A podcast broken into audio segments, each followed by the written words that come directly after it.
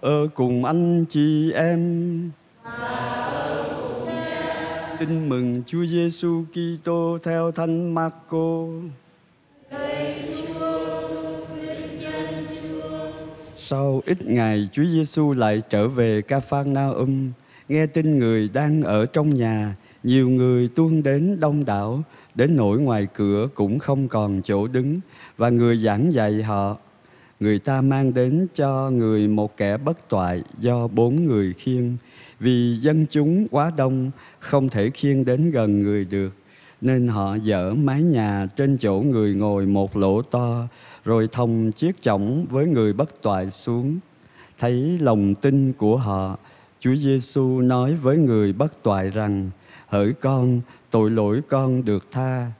Lúc ấy có một ít luật sĩ ngồi đó họ thầm nghĩ rằng sao ông này lại nói thế ông nói phạm thượng ai có quyền tha tội nếu không phải là một mình Thiên Chúa Chúa Giêsu biết tâm trí họ nghĩ như vậy, liền nói với họ: Tại sao các ông nghĩ như thế? Nói với người bất toại này, tội lỗi con được tha, hay nói hãy trỗi dậy vác chổng mà đi, đàn nào dễ hơn. Nhưng nói thế là để các ông biết con người có quyền tha tội dưới đất. Người nói với kẻ bất toại, ta truyền cho con hãy trỗi dậy vác chổng mà về nhà. Lập tức người ấy đứng dậy vác chổng ra đi trước mặt mọi người khiến ai nấy sửng sốt và ngợi khen thiên chúa rằng chúng tôi chưa thấy như thế bao giờ. Đó là lời chúa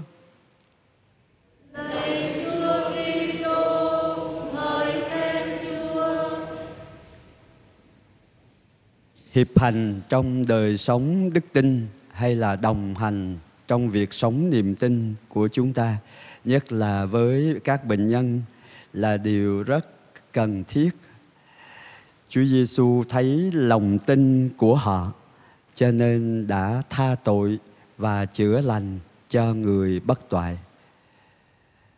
Lòng tin không những chỉ của người bệnh nhân mà của thân hữu cũng có tác động rất là tích cực và cái lòng tin đó đòi hỏi một hành động tin không chỉ là nói suông nhưng mà bốn người kia đã tìm cách để đưa cái người bệnh đó đến ngay trước mặt Chúa Giêsu.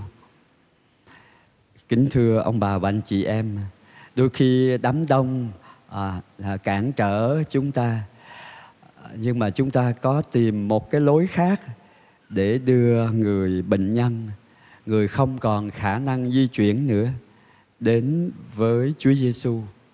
Điều đó đòi hỏi khá nhiều sự kiên nhẫn, nhọc công vừa cả thể lý vừa cả tinh thần nữa.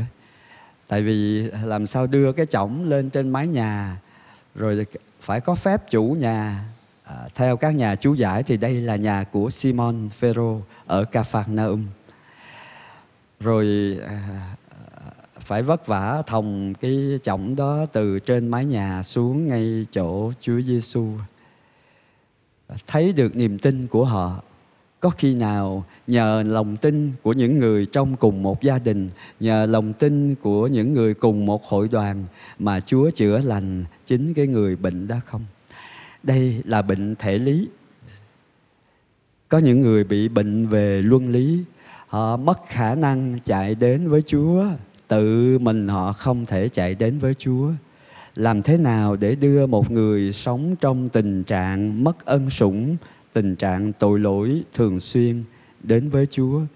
Điều đó cần chúng ta hợp lực với nhau, không những hợp ý cầu nguyện mà còn phải hợp lực để tác động để thúc đẩy cái người ở trong cái tình trạng à, phân liệt về luân lý đó có thể đến với Chúa bí tích hòa giải là bí tích vừa tha tội vừa chữa lành tâm hồn cho chúng ta.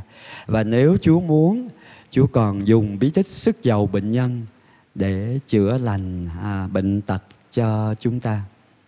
Đó là nhìn từ góc độ à, hiệp hành trong việc sống đời sống đức tin.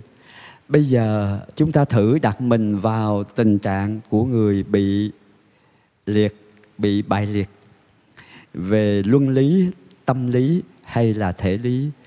Chúng ta có để cho người thân của mình đưa chúng ta đến với chúa hay không?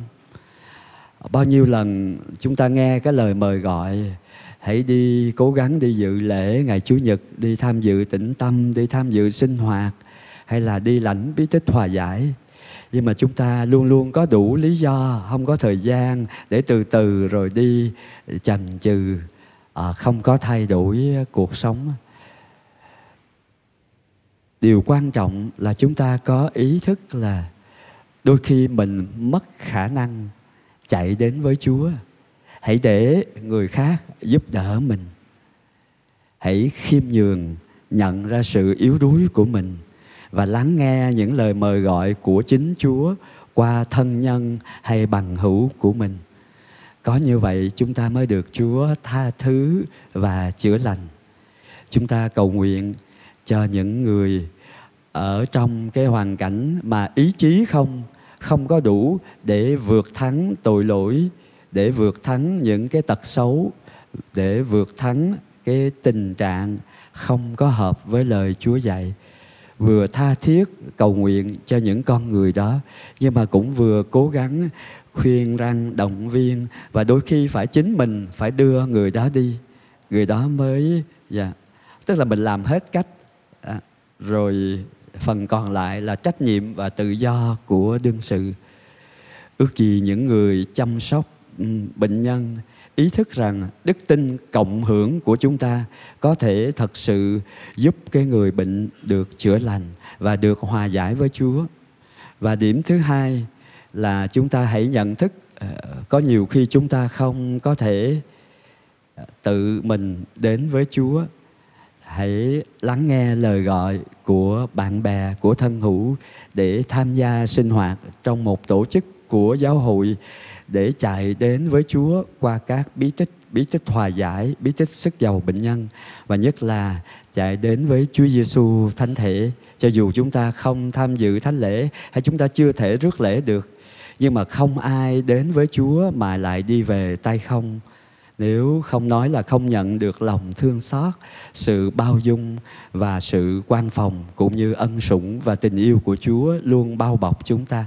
Dù chúng ta yếu đuối, dù chúng ta ở trong tình trạng tội lỗi nặng nề như thế nào, chúa không bao giờ bỏ rơi chúng ta.